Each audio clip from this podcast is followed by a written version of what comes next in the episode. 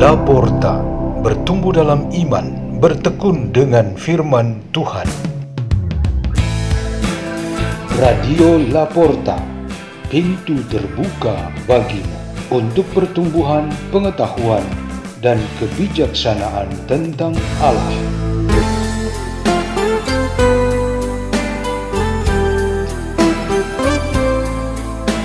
Dibawakan oleh Rinyo Resionori dan Frater Fano Mane dari S M A K Seminari Santo Yohanes Paulus kedua Labuan Bajo, Keuskupan Ruteng.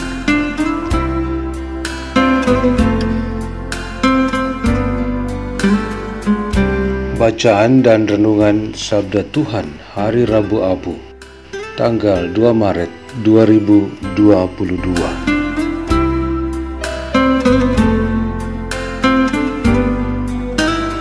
Inilah Injil Suci menurut Matius.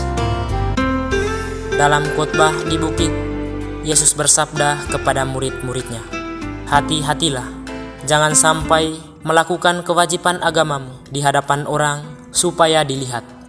Karena jika demikian, kamu tidak beroleh upah dari Bapamu yang di surga. Jadi, apabila engkau memberi sedekah, janganlah engkau mencanangkan hal itu seperti yang dilakukan orang munafik di rumah-rumah ibadat dan di lorong-lorong, supaya mereka dipuji orang. Aku berkata kepadamu, mereka sudah mendapat upahnya. Tetapi jika engkau memberi sedekah, janganlah diketahui tangan kirimu apa yang diperbuat tangan kananmu. Hendaklah sedekahmu itu diberikan dengan tersembunyi. Maka Bapamu yang melihat yang tersembunyi akan membalasnya kepadamu. Dan apabila kamu berdoa, janganlah berdoa seperti orang munafik.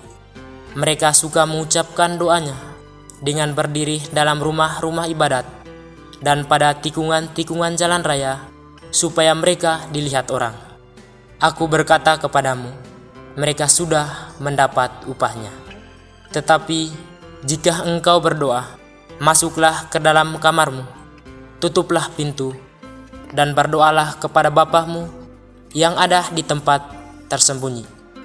Maka Bapamu yang melihat yang tersembunyi akan membalasnya kepadamu. Dan apabila kamu berpuasa, janganlah muram mukamu seperti orang munafik. Mereka mengubah air mukanya, supaya orang melihat bahwa mereka sedang berpuasa. Aku berkata kepadamu, mereka sudah mendapat upahnya. Tetapi apabila engkau berpuasa, minyakilah kepalamu dan cucilah mukamu, supaya jangan dilihat oleh orang bahwa engkau sedang berpuasa, melainkan hanya oleh Bapamu yang ada di tempat tersembunyi. Maka Bapamu yang melihat yang tersembunyi akan membalasnya kepadamu." Demikianlah sabda Tuhan.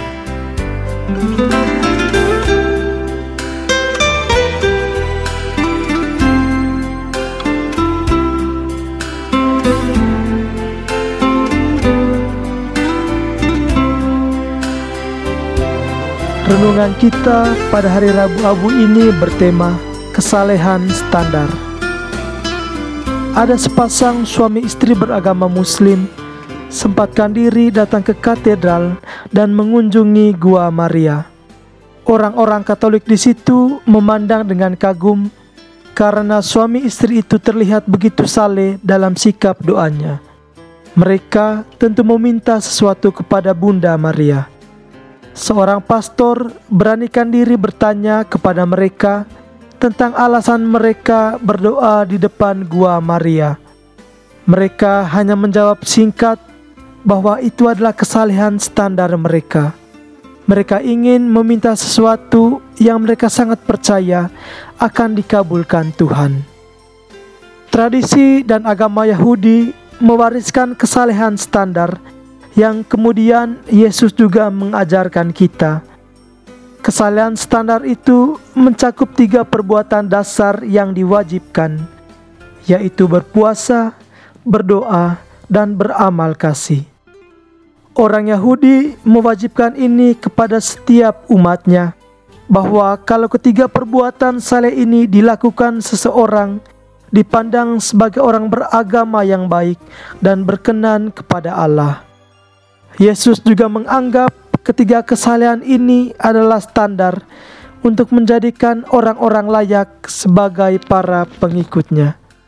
Namun, ada perbedaan mencolok antara kesalehan standar yang diajarkan oleh Yesus dan yang dijalankan oleh orang-orang Yahudi, terutama dalam tuntunan para pemuka agama dan kaum Farisi. Perbedaannya ialah terkait dengan motivasi atau maksud. Bagi Yesus, dan yang selalu ia tegaskan kepada kita, motivasi berdoa, berpuasa, atau bermati raga, dan beramal kasih ialah untuk menjalin relasi dengan Allah Bapa di surga. Ini benar-benar sebuah urusan rohani, urusan hati, dan kegiatan iman kepada Tuhan.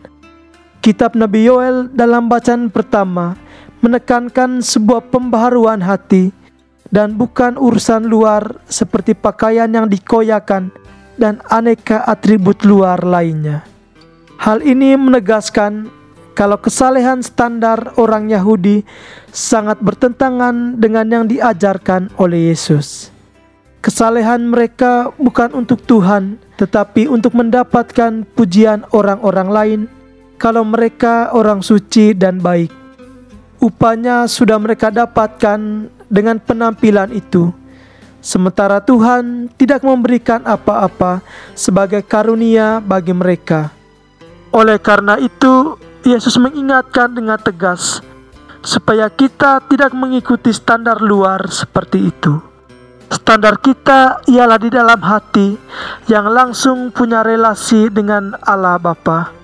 Setiap kali melakukan ketiga kesalehan ini dengan benar, itu adalah saat seseorang mengalami tanda keselamatan dari Tuhan. Demikian kata Santo Paulus dalam bacaan kedua hari ini. Ini adalah semangat Rabu-Abu yang kita semua rayakan pada hari ini untuk mengawali masa Prapaskah kita. Marilah kita berdoa dalam nama Bapa dan Putra dan Roh Kudus. Amin.